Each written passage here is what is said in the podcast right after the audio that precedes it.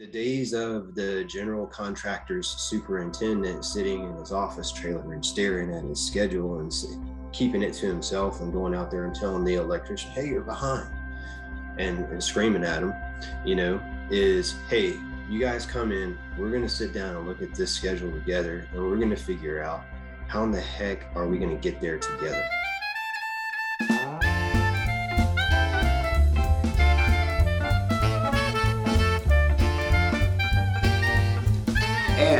Everybody, to A Quality Podcast Season 2. We are pleased to have with us today Andrew McLaughlin.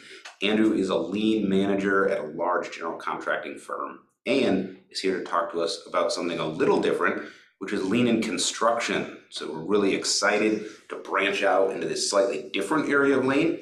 Andrew, how are you today? Oh man, I'm doing great. How are you guys? Good, good. So thank you so much for having me, by the way. I appreciate the invitation. Yeah, our pleasure. We're um, excited about, you know, how does lean apply in different industries? Now, my exposure to construction, I set concrete forms back when I was, you know, young and strong, um, and got paid cash under the table. Don't tell the IRS. That's about it. So I'm really interested to learn about the application of lean concepts to uh, construction. Why don't you start, out, Andrew? Tell our audience a little bit about yourself and what you're up to these days. Sure. Uh, so I started out uh, working out in the field in horizontal construction with a, a civil contractor, you know, back when I was in high school and college, just, uh, you know, with an alternate plan like everybody else. I was going to go to college for business and go live and work in France and so I wasn't really out there taking it too seriously, trying to learn how to uh, put dirt to grade within a tenth of a foot with a dozer, things like that. You know, I was helping out, but I was essentially a laborer. But it did teach me uh, a lot about what our tradespeople go through in construction, right? It's hard work, it's long days. Um, a lot of times, not much reward either. Uh, you show up, you clock in, you clock out in civil construction, you're out in the elements. Um, so you're you're exposed to the weather, and uh, it taught me the value of of hard work, right? And then um, when I got out of college with an MBA, uh, my plans to go live and work in France pretty much got shot down by a little thing called uh, the Great Recession. I graduated in 2009, and um, it was a two-year program for for the MBA in international business at uh, University of South Carolina, and I started in July of 2007. And guess when they announced the recession in the United States? December of 2007. so uh, we were all kicking ourselves a little bit and wondering, okay, you know, what the heck is a Great Recession? First of all, I knew about what recessions were and I knew what the Great Depression was, but tremendous amount of uncertainty during that time. And needless to say, when I got done in 2009, I was not going to live and work in France. So I had to regroup. And that's when I, uh, I started looking at uh, alternate careers, uh, alternate um, business sectors to get involved with. And, uh, and I did a, a little stint in manufacturing. I worked in a distribution center for three years, and that's when I first learned about lean in manufacturing. I did a green belt in Six Sigma. Um, I learned about process improvement. I learned about 5S, you know, a lot of the real basic uh, structures that you learn about when you start talking about lean in general. Um, but as you know from your from your background, right? Um, lean in manufacturing is a perfect world. You're basically inside of a laboratory environment, right? You're not exposed to the elements like you are in construction um, you're you're dealing with an industry that's been talking about lean for 50 60 plus years in some cases right? And in construction there are still people who are graduating with construction management degrees this year that have never heard of lean in construction. It's not taught. If it is taught it's maybe taught just on the design side and that's one little tiny piece right? And i did not know that when i left manufacturing and went to work for a drywall contractor so again, staying on the trade side of things in construction, um, that is when I discovered actually that there is a group called uh, LCI, the Lean Construction Institute, that studies and educates people on the application of lean specifically in the construction industry. And i it was like a marrying of of two worlds for me right? Because i grew up around uh, the trades and then i also knew about lean and i said man this is just a, a huge can of worms. And and um, my next step in my career took me to a uh, a civil contractor that uh, was not um, interested in lean. And you know we can maybe talk about that a little bit later on but um, the application of of lean either to a construction company or any company for that matter um, it really needs to come from the top down right from from leadership because it's a cultural change in many instances and that company was was not interested i tried for three years um, and I I really missed all the lean stuff. You know, I missed uh, working with people that were uh, in the mindset of continuous improvement, that were not happy with the status quo, that wanted to learn new things and experiment and and try to improve, right? And so that's when I went to the general contractor side of things, where I am now, to help them with the application of lean in their company, and uh, and so that's where I am now. Can you give us a little bit about why you had your heart set on France? I'm really interested in that. uh, so one of my, um, I guess, talents that I discovered when I was in school is that I'm good at foreign languages. Uh, at one point, I spoke four. I spoke German, French, Spanish, and English. Uh, but I have not had the opportunity to maintain German. So really, it's just Spanish and French. And Spanish thanks to the construction industry, has been pretty easy for me to maintain. Um, but French, I learned living overseas, and um, and I just enjoyed that language. I enjoyed living in France, and so I thought, all right, what this is going to be my goal to work for a consumer products company. Uh, at the time, I was uh, I targeted Dannon. Um, that's who I did my internship with in, in MBA school. But again, the the recession just put a big hold on that. And uh, as it turns out, at the end of my internship, uh, which was the end of 2008, they had already announced the recession officially in France and in Europe at that time. And they said, "Man, we don't even know if we have a spot for the people who are currently on maternity leave when they come back." It was it was a really um, it's a really disruptive time uh, economically. Je ne comprends pas le français. And, oh, for those and for those of you in YouTube land that are wondering what a Great Recession is, Great Recession is what happens when Great Depression has already been taken. So interesting timing. And, you know, I found that for a lot of people, certainly in my own life, um, things that are outside of our control end up being fortuitous events. And we look back and think, you know, the choices that I might have made had I been able to make them uh, wouldn't have allowed me to experience some of the amazing things that I've been able to experience. I don't know if it would be good or bad, but I'm thankful for the path that I did get to take, right? So who knows? You know, you might be living under a bridge somewhere in France if uh, things had gone according to plan. so. yeah, that's a great point. You know, who knows if uh, if at some point in time somebody just said we're not renewing your work visa and after all that work i'd still be back in the united states just a couple years later you know starting from scratch again. Good point. Yeah you know the great recession could have happened after you got there. I imagine that would have been worse right? Um, so awesome interesting background. Um, you mentioned you know working in the trades uh, you mentioned specifically working for a company that had no interest in lean so there's um, some commonality there between us because I've worked for a couple of companies and management was very strongly against lean and even continuous improvement. Obviously, I moved on because I'm not married to lean, but I am married to continuous improvement. I can't stand not improving a business. Um, so why don't you tell us a little bit about that experience and maybe why management had that approach, what their thoughts were? I don't know if you've ever had the experience of living in waste. And when I say waste, I'm not talking about the, the sewer type, right? I'm talking about the lean type, the eight wastes.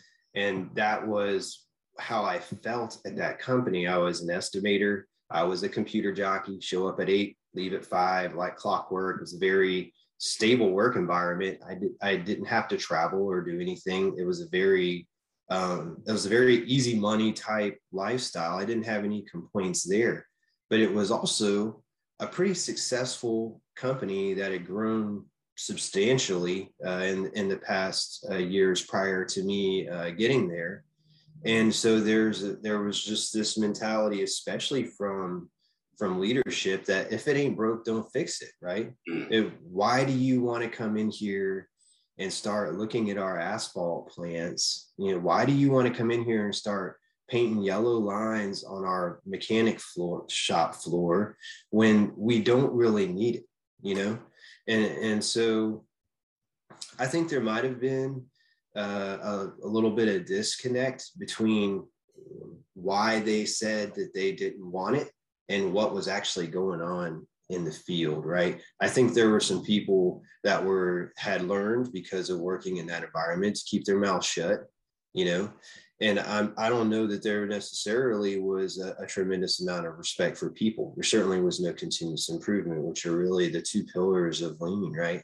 And so um, I, I think that uh, that is just that's just where I was with that company. I don't know if that's a similar um, a similar feeling to to how you felt as well. They also uh, gave me the the typical answer back. Oh, we tried that a few years ago and it didn't work. Oh, and yeah. when I tried to ask them, "Hey, what'd you try?" Yeah, they don't know. But if you don't know, then then how, like, did you really try?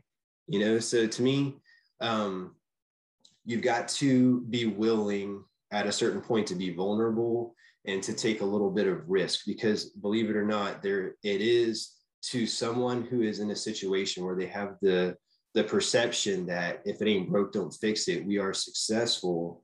You are putting what they view as a functioning system at risk by experimenting to try to make it better. And i think that's part of you know where leadership is like what do i do if i endorse this and then it doesn't work? You know then it's on me yeah, the, the, the opposite is directly chasing winners out of your operation. If I'm not allowed to experiment and try what gets better, then then we never get better. And I like the way John put it together because I am like intrinsically married to continuous improvement. I don't care if you change the system, if it's lean, if it's theory of constraints, if it's some new thing I'm not even privy to yet, Ag- agilist approach, scrum master, but I am like married to the continuous improvement mindset.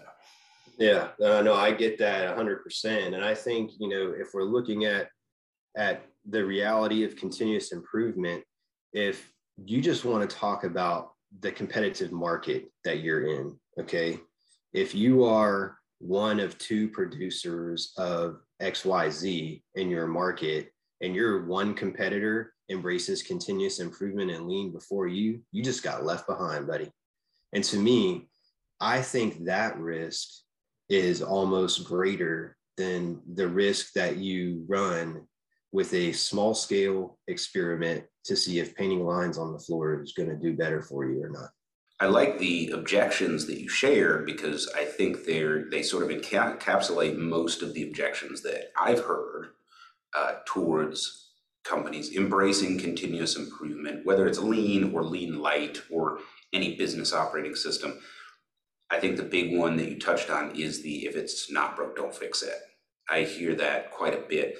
And there's a few problems with this, right? One is it is broke, right? You, you don't know that it's broke. It's sort of like if you have a Ferrari and it's broken, but it's still faster than a Camry. Well, of course it is right? It's in limp home mode and it's still faster than a Camry because it's a Ferrari, but you're not realizing what it could be, right? Uh, in the same way, there's companies that are making it just because the environment that they're in isn't that competitive. And I think you're exactly right, particularly in markets where there aren't many competitors.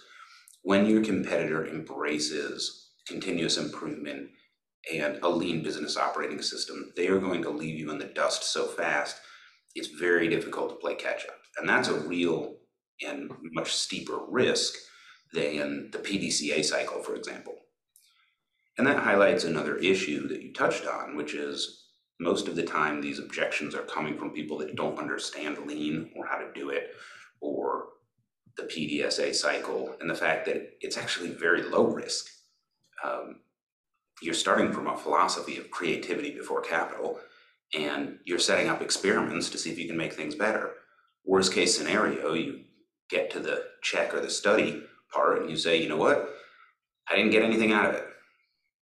And you don't even have to change it back because you didn't invest anything. Maybe a can of spray paint, right? Um, so it's it's actually very low risk. So when I hear that objection, that tells me that the person giving the objection doesn't actually know what they're objecting to, and it becomes an education opportunity. And that's a great point, John. You know, I think that if a company is looking to roll out lean, right? If you're going to to consider changing the the company culture, you know, start with what is lean for your company, you know, because it's different from from industry to industry and even within the construction industry general contractors approach it differently um, you trades approach it differently. There are certain tools that benefit more with certain trades than others depending on their scope of work. And so understanding for us internally as an organization if they're open to having that discussion right? If you can get there like if, if they're able to acknowledge that they really don't know what lean is all right, then the, the next step is defining well, what is it for us? We know what it is for Toyota. They've written many books on it, but what is it for us?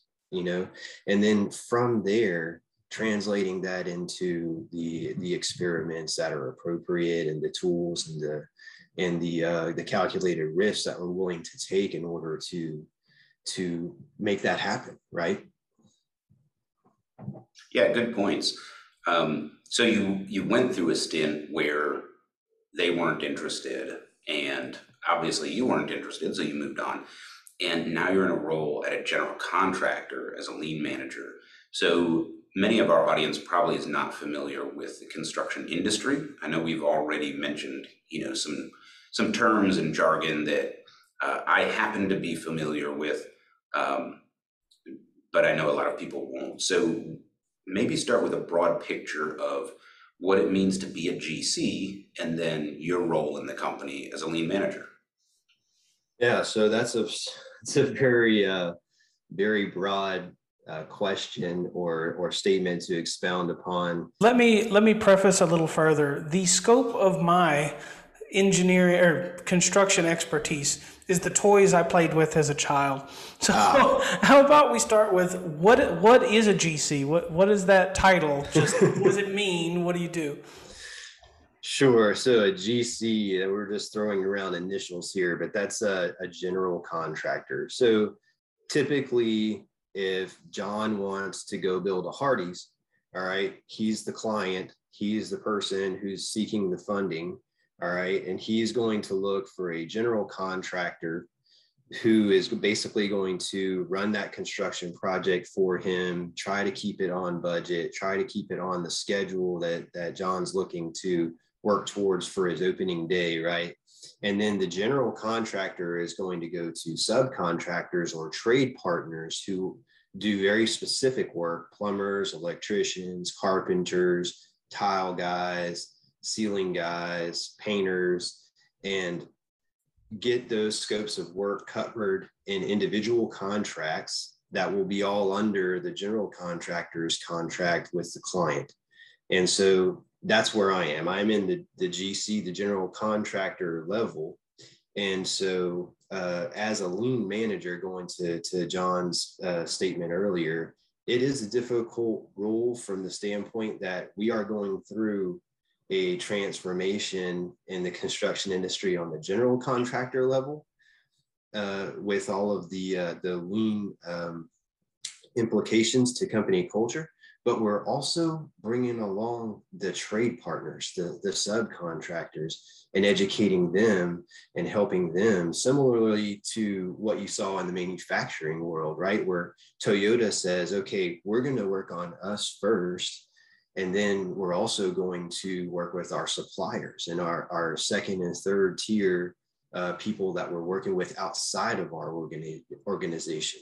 The, the issue with construction that makes it a little bit different from manufacturing is that manufacturers, for the most part, if they want to, they can eat up services and products upstream and downstream, in house, and then improve them internally, right?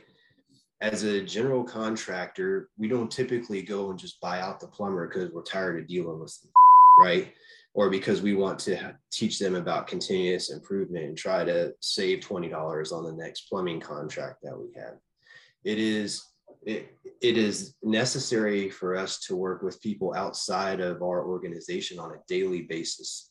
And so not only are we combating, you know, the resistance to change internally in our own organization, but we're also combating that with respect to other companies and so now instead of you dealing with one leader internally who's telling you, I don't know what lean is, I don't really see the value, I don't think we should do this. Now you've got a leader for every individual company that has a subcontract with you on a job, and you're trying to convince them of the value.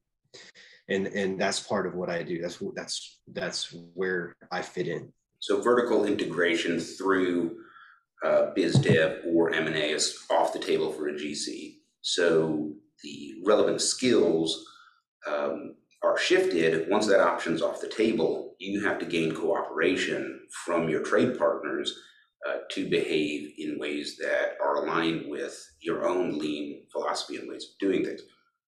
I've worked with some suppliers in similar situations, and one of the challenges was getting them to agree to use tools that we needed to run our business. For example, when I was in Tier 1 Automotive, we had a supplier uh, root cause assessment form, and our AQUIS certification, which was necessary in order to uh, even do business in the space, uh, rested on having that form and using it whenever uh, non-compliance was detected you know, very important if you have an automotive recall or anything like that, you know, you have to have these paper trails.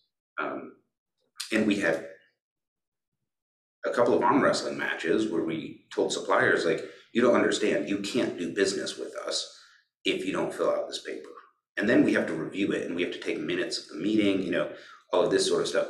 So, do you have any interesting stories about getting your trade partners to sort of cooperate? we have plenty we have but it's uh again like kind of what we were talking about earlier uh john is the the problems in construction are so basic to the point that if i want to talk about getting uh, the trade to fill out an excel file in the field i first have to call their office and remind them that he's supposed to have an ipad it, right. it's it's not you know we're not talking about like people objecting in a forthcoming manner to filling out cells in an Excel file. We're talking about having the capability of doing so just out the door. All right. So you got to have a device. The device has to have access to all the necessary uh, technology stuff, right? You got to have Wi-Fi or data. You got to have the ability to modify an Excel file. Then, in some cases, I had that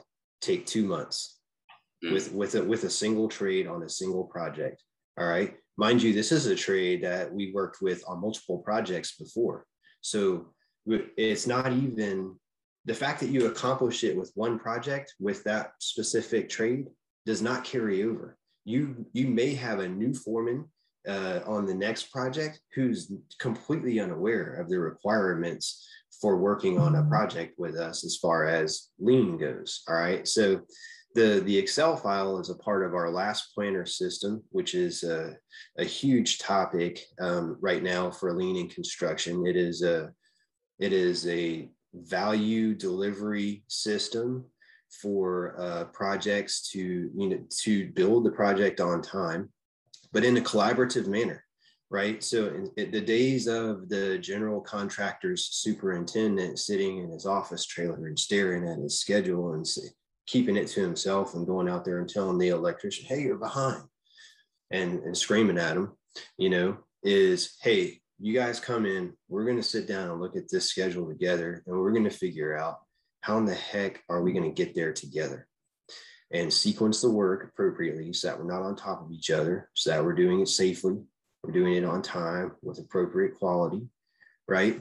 And so this uh, to be able to get a weekly work plan, which is the Excel file that I was referencing earlier, it's a it's a big to do in some cases, and you're you're doing like a it's not a continuous improvement that's linear, right? Because because every project is a slightly different. The group of trade partners that you're working with is slightly different. The GC team, so the engineer, uh, for the general contractor, the superintendent, the project manager, they shuffle. Okay. And so you get a, an unevenness. All right. If we're, if we're, we want to use lean terms. All right. So what you end up with is the next project, we get two or three trades that have done projects with us in the past and are aware of weekly work plans. All right. You get another handful that you're going to have to fight for two months to get them an iPad. And then on the general contractor side, you've got an engineer who knows what last planner system is, project manager who doesn't, and a, a fresh college graduate who hasn't heard of any of it at all. And so bringing everybody up to a, a level um, where you can implement last planner to the to the degree that it really needs to be to generate value can be a lot of discussions about what is lean, a lot of training, a lot of you know basic explanations about 5S, sort, straighten, shine, standardize, sustain, right? All these um, all these basic principles, and uh, it's really difficult to press that down to the operational level of a general contractor and to ask a superintendent or a project manager to take these things on because people have limited bandwidth, right? And also, uh, it, uh, sometimes it, it, takes a uh, someone who has a deeper knowledge of the information to be able to explain it well to somebody. Right. So it sounds like a lot of education, collaboration. Um, actually, that sounds kind of cool. Um, but now I have a thought about industry, which is my time in heavy equipment manufacturing, for example. There's not a lot of newcomers that happen very often. I think the last one I can recall would be Komatsu, and that's been decades. Um, the existing businesses are so efficient that breaking in, you know, as a new competitor takes like an Elon Musk or something. Um, do you sort of predict the future of the GC in uh, construction is going to sort of uh, solidify into a few major players without a lot of room to break in, barriers to entry. So I think if I'm understanding correctly, you're referring to consolidation within the uh, the, the business sector, right? Yeah, as GCs increasingly embrace the principles of lean, right, the ability of an up and comer to sort of break into that uh, is going to be much more challenging, right? Because yeah, already so, improving. I do have uh, uh, some experiences that I could tell you about there where uh, a trade partner is working on a project where uh, we are doing a very good job of implementing a lot of uh, lean principles. We're keeping the site neat and clean so that when they send their stuff out on carts, they're actually able to use the carts and the casters don't get blocked by all kinds of trash on the floor. Uh, we are uh, organized in our delivery systems. We are running last planner, so we're staying on schedule, which see, helps people see the value of all these meetings and paperwork that are associated with that. All right. And then they go to another job site with another general contractor. And then they'll come back and they'll be like, man, I never want to work on a job site with them ever again. And it's funny, they don't say, well, the superintendent over there was an a-hole or the project manager out there was an a-hole or um, it's they cite the lean stuff. They say that job is a wreck. We can't get in and out. Access with a delivery truck is terrible. We can we don't know what the schedule is. We go in there and we spend three hours doing a pull plan and it never gets taken off the wall and put into the computer. We we're flying blind here you know? And so to me that goes to your point all right? It's it's sort of like what we were talking about earlier in a market where you only have a couple competitors.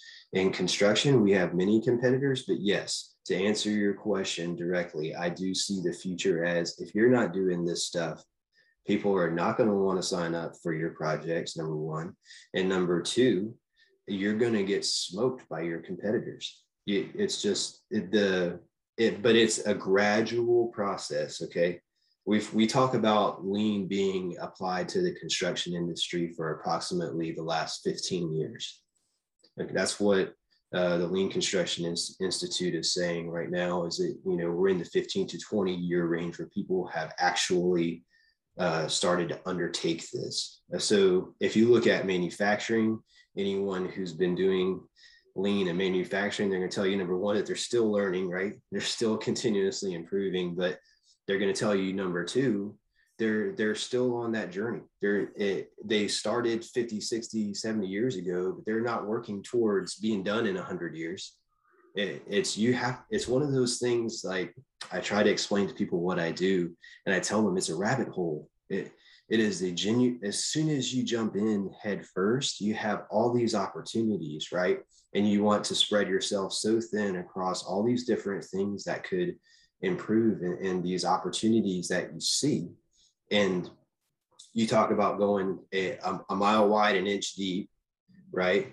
Or an inch wide and a mile deep with something. I think that goes back to what we were talking about earlier about how does the company understand lean? Some some companies are going to say we've got to do 5S. If we don't do 5S, we're going to get left behind. And so they do an inch wide, a mile deep with 5S. And other companies say, we want to do it all. And so you're doing, uh, you're trying to do a bunch of stuff all at the same time, maybe to varying degrees of perfection, but it's just such a broad area, right? And trying to um, trying to press that down to the people that are boots on the ground doing the, the standard daily activities at, at least with a, a, a, novice knowledge base of, of lean and how to apply it in our industry is very difficult by yourself. That sounds quite challenging. I uh, had a question about visual management. So I think visual management as a theory is one of the most misunderstood lean tools, particularly, you know, for people that aren't super experienced, right? So Ideal visual management would never have a board at all. You don't need it, right? Ideally, you can look at the process being performed and know exactly what your status is. And so the existence of visibility walls or whatever you know you call your charts and graphs, that only exists because there's stuff you can't see, right? Um, and in fact, 5S is a visual workspace management tool, not a cleanliness tool, right? Um, so speaking of visual management, one thing with construction is there's some visual management built in. I mean, you can clearly tell if the studs are up or not, right? Um, what type of visual management tools do you use in lean construction and how does the team use them and kind of react? Again, that's a super broad topic as well but um, I like where your mind is there was saying that if it's if it's a visual process, you don't need a diagram on the wall or a narrative on the wall or bar charts and graphs. You know, if you put 10 boxes there in front of the person on the assembly line in the morning and say, that's what we got to do today. And at the end of the day, there's one box still there. We know we didn't hit our goal. And you don't need any fancy computer systems or anything to measure that. Um, in some cases, we can get to that level with simple processes in construction. The issue is um, a lot of them aren't simple. A lot of times, like I said before, we're dealing with multiple trades in a single work area trying to accomplish a goal of getting that work area built out. And it's not simply drywall and metal studs, and it's not simply overhead roughing electrical or plumbing or any of that. It, it's all encompassing, right? And so we do we do a lot of visual management for uh, for tracking our our schedule and um, the schedule that we try to visualize is usually a Gantt chart. So that shows us how our activities are, are lining up and overlapping. And we phase that work so, so that we can push towards a one piece flow, which is a, a huge pipe dream of mine for construction in the future. Super difficult goal to achieve, right? When you're when you're talking about measuring, but um, that might be a whole nother topic in and of itself. Uh, the the long and the short of it is that the phasing of the work is something that we visualize. All right. So let's say that we've got a single floor in an existing building that we're renovating. We can divide that into work areas A, B, C, and D and do a parade of trades where the metal stud guy starts out in area B area A moves to area B, then to area C, and then to area D, and we can visualize that. So when the when the electrical foreman, the new electrical foreman gets out there in the field, uh, he or she should be able to go right up there to the board, take a look at what we've marked up on drawings or what our phasing is, take a look at our weekly work plan, get a feel for what the other trades are doing, get a feel for what his specific company has planned for the day of same thing goes for the general contractor superintendent. I've seen it before where we, we do a good job visualizing last planner out on a project um, in the schedule and the sequence of work and a general contractor superintendent can be swapped out and essentially in a day or two be pretty well abreast of what's going on out there. Um, now, I would say visual management from the standpoint if there were no boards john that is uh, that is definitely next level. And i think that's where we need to get to so that if you swap out an electrical um, let's say journeyman or laborer then he or she can come in and figure out on that project how is this installation working? Oh here's my material here's my laydown here's the current work area. This is where area A is. This is my lift. That's not their lift. This is my lift. This is what the expectation is for me to get installed today. And they can jump on the lift and go without their foreman being there, you know? And so I don't think on most construction projects, we um, have visual management going to that degree, unless it is a very simple uh, construction process, say, um, uh, tilt wall construction or um, block cinder block wall construction, um, metal building uh, construction, right? Those those things are essentially shells with not a lot of mechanical, electrical, plumbing things inside of them, and so the sequence of work is not muddied up too much. And you can tell if they're supposed to get from this column line to that column line with the cinder block today, you can tell at the end of the day if they're there or not pretty easily. I love that you brought that up because one of my selling points for lean it is not just about efficiency. It's not just about reducing waste or employee engagement. It is also a key tool for robustness which is to say if a key player goes down you can still run the play. Um, so i appreciate you uh, bringing that up and reminding us, you know, visual management and other lean tools, and especially documented processes, allow us to substitute key players more easily, you know, with a, a little less risk to the business, right? Yes. And let me say this about visual management too, something that I've learned because it, initially when you when you first start teaching people about what it is and how to do it, there's a there's sometimes a mentality that okay well what's required for us to to do visual management out here? What are the things that we need to print out and put on the wall right?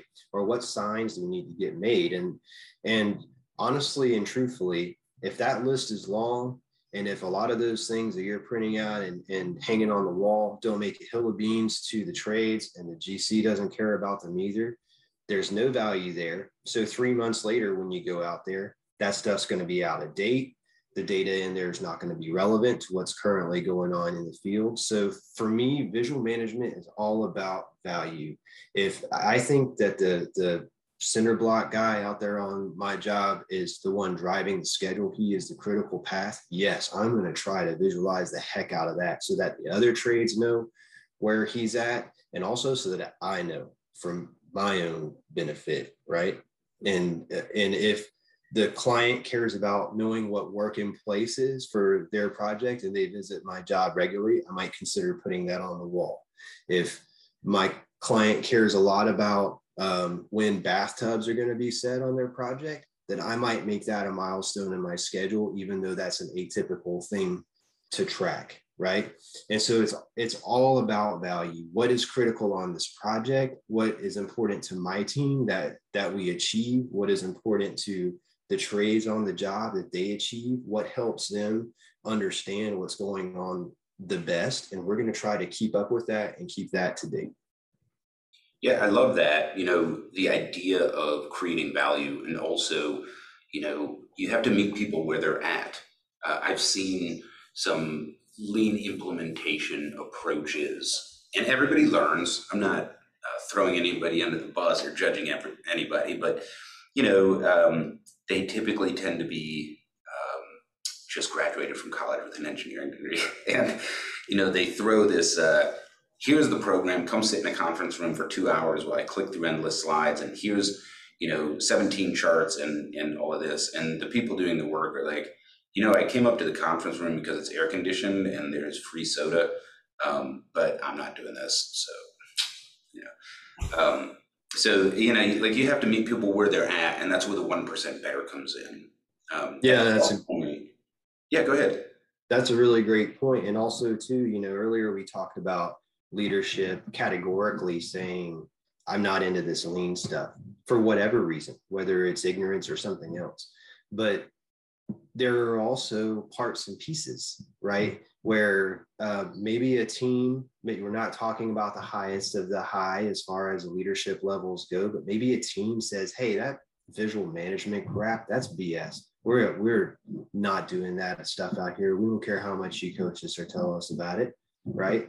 And so you get there are different levels of resistance right?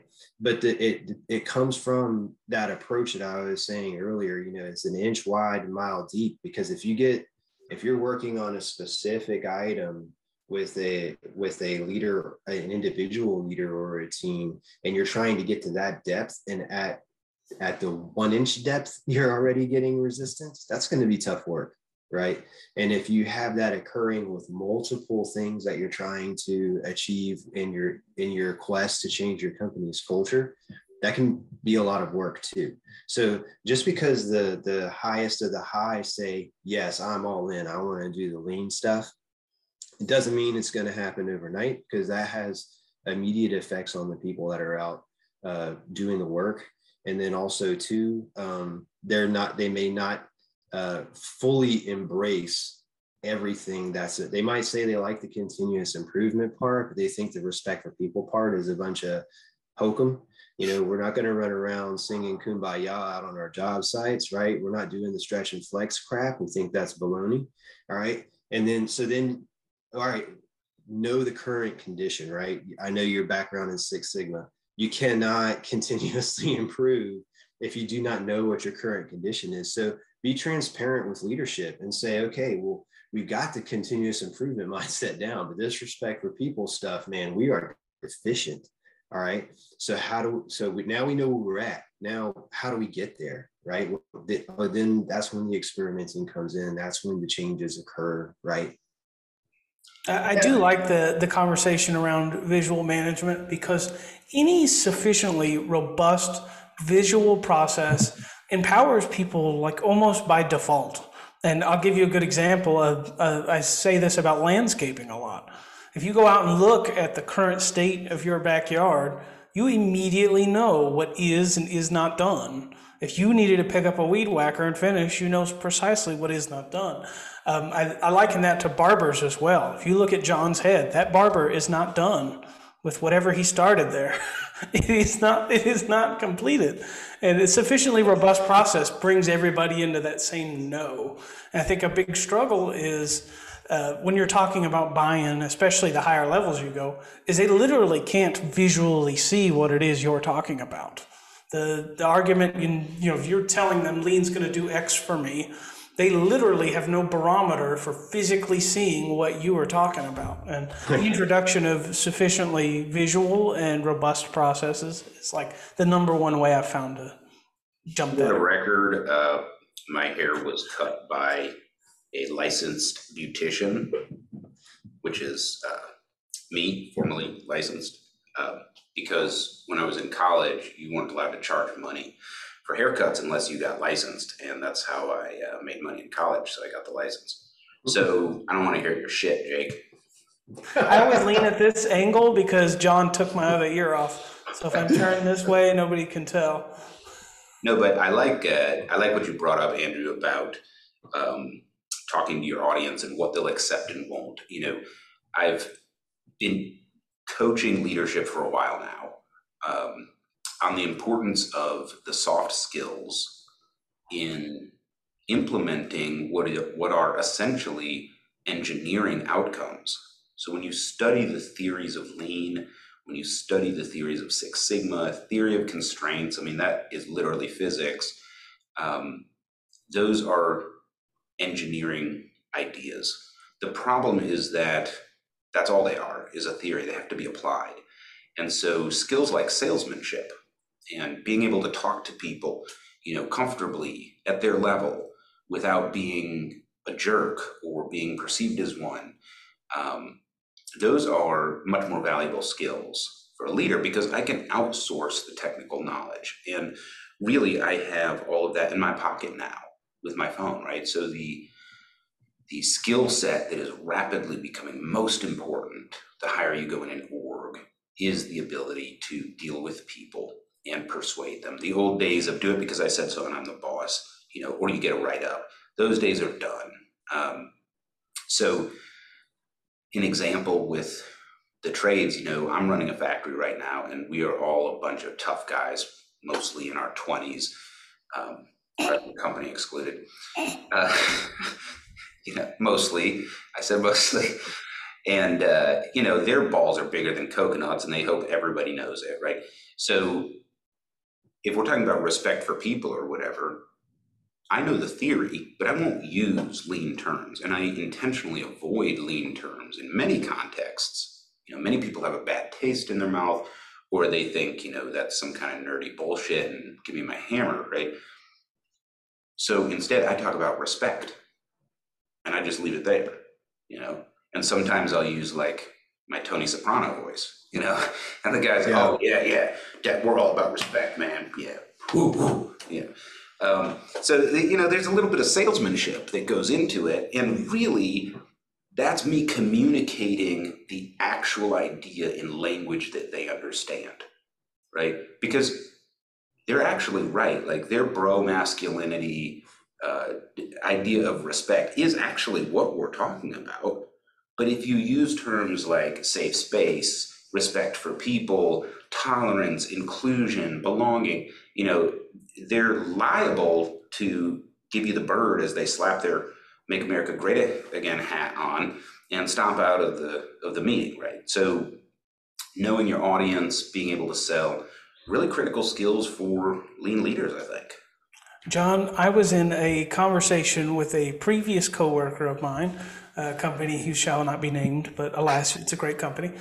And as I'm discussing, he came up with a single greatest way to refer to that. This is somebody without a robust lean background, without like tools and tactics in their belt. And he walked up in the middle of this problem and he said, How do I make this less shitty right now? and I thought, you encapsulated that very well. Like you did you got the entire idea down to that sentence, and I'm kind of grateful. No, that's yeah. great. That, that's like, uh, you know, what bugs you. And I think that's a good selling point uh, for for lean. If you're trying to get on someone's level, is just talk with them about what bugs them. You know, these these are the opportunities that sometimes leaders don't see. You know, and that's one advantage that I have to being in my specific role is that I'm as far as the org chart goes, I'm kind of in the middle. So I can I can have conversations with people in the field that are actually doing the work, but I can also have conversations with management to try to bring about change, right? And so going to your respect for people topic, John, it, you're right. That that is a skill set that uh, if you're not familiar with the construction industry, is a challenge historically. You're dealing with again, like you said, the, the egos and the the people who is my way or the highway, right? And I think that you know organizational change is a finicky thing. At some point in time, you're going to adopt the this this lean culture to the degree that those who are not into it, that aren't at a certain leadership level, they're going to have to make difficult decisions about their career path and decide okay is this something that yes i've been resisting i'm going to be a late adopter or do i want out? And so you know, I yes, I do feel like as a coach, I owe that to everyone to make an effort to get on their level and to uh, use my salesman's hat and, and to explain things and to a degree that everyone understands. I'm a big proponent though of not selling people short whether it be trades or internal to the organization uh, on the general contractor side. Just because they wear a hard hat doesn't mean they can't learn the word Gemba. All right. It, but at the same time, if I'm sitting in a room with people and I say Gemba 29 times and on the 30th time they still don't have it, I'm going to start using the word field you know and i'm and i'm going to adapt my message to get to the people that i need to get to for that next level change right? So yes the the respect for people portion is uh, you know you've you've seen it in manufacturing. When you ignore the respect for people part and focus on the improvement part people get treated like robots. May as well be a machine at that point all right? As the uh, as the industrial engineer increases the the base rate for that particular task, that person becomes less and less of a person. All right. And so I experienced that firsthand. I got the un the unpleasant task of having to put people on disciplinary action because as a robot they were not performing well all right and so i i frown upon that in the construction industry i know that you know these people have have kids that they're trying to support at home and I'll share a, a quick story um, that taught me respect for people early in my career. I was about 29 years old, and I had someone who had a non production uh, job in the manufacturing world um, that reported directly to me. I was a supervisor for a, a specific department. And because she was non production, it was very difficult for me to uh, cite any kind of data to say you're a low performer. But there were uh, complaints from crew leaders. There were the the manager tasked me with delivering this news to um, this person, and um, she got very upset. She said she wasn't going to sign the reprimand. Um, you know, thought it was all subjective. And after I had the meeting with her, and I went back to debrief with my manager, I said, "Look, she did. She didn't sign it. This and that." And the manager said, "Are you aware that she lives in a one-room apartment with a one-year-old baby?" And and you know she's trying to just make ends meet. They've been working six to four, 10 hour shifts for months on end in our department. And I just I don't know. I, I I guess at that time in my life and in my career development, you you can catch yourself assuming that everybody else is pretty much in as stable of an environment outside of work as you are, right? And that everybody is kind of dealing with the same turmoil or, as you are at work, but you don't really think about the the human side, the the part outside of work, you know, and that greatly affected me and so now I have to constantly catch myself thinking about that electrician right there is doing work with a mask on that I can't even do without a mask on. And I'm asking him to put a face shield on and latex gloves and leather gloves because we're in a pandemic, you know? And so being empathetic uh, or in some cases sympathetic if i'm dealing with a trade that i've i've lived and worked in before i think that's a huge part of of selling right? You have to understand where that person is in, in their mind with their with their work and recognize them as a human being. And then the what bugs you conversation all of a sudden has more weight and more value. You're able to listen and you're able to truly help that person. And i think that's a huge benefit of of lean is making life easier for people. Yeah, I, I often refer back to that meet people where they're at, and I think people t- tend to look over the the primary qualifier there is you have to know where your people are at, right? like Yeah. if I'm going to meet you exactly where you stand in this world, I have to know where you are in this world, and that's a different level for everybody. And uh, I, I like that that story there. So thank you very much for sharing. Yes, Well, Andrew, that's a, well, Andrew, that's a very powerful story.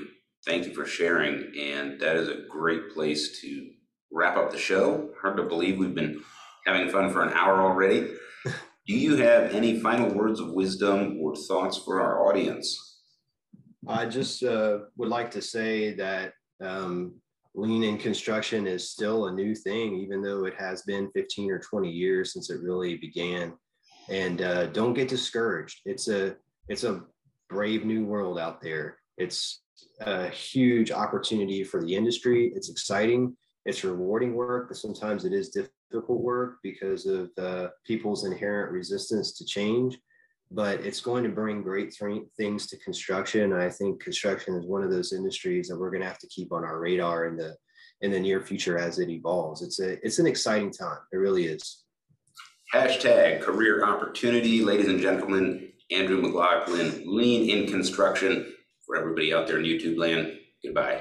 Goodbye. Bye bye.